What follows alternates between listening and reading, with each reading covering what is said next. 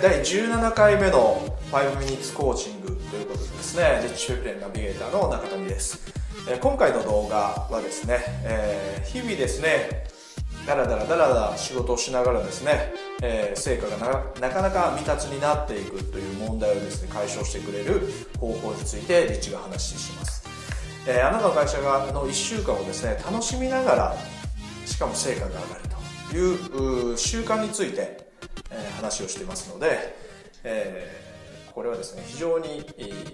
なかなか取り入れていない会社がほとんどだと思うんですが非常に効果の高い方法だと思うので、え、しっかりと実践できるイメージを持ちながらですね非常に短いアドバイスですけども価値が高いアドバイスになりますのでしっかり聞いてみてください。それではどうぞ。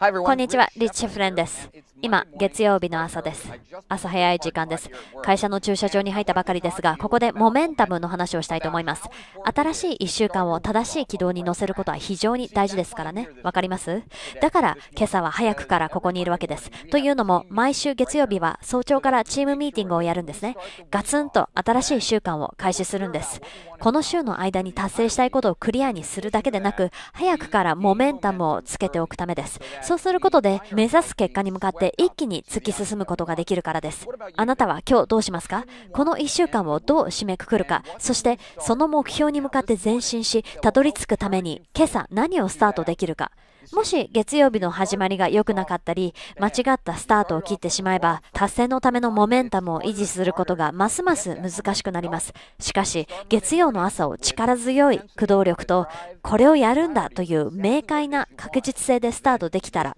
その週はあなたのビジネスも成長し、あなた自身も仕事を楽しめる奇跡の1週間となるでしょう。はい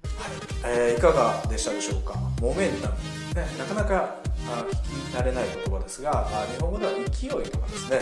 えー、運動量みたいな表現をします。なので1週間の初め月曜日にですね、えー、ミーティングをして、えその1週間目標達成するために勢いつけてですねその運動量を維持するというイメージでですね、えー、ミーティングをする月曜日の初めにミーティングをすることによって、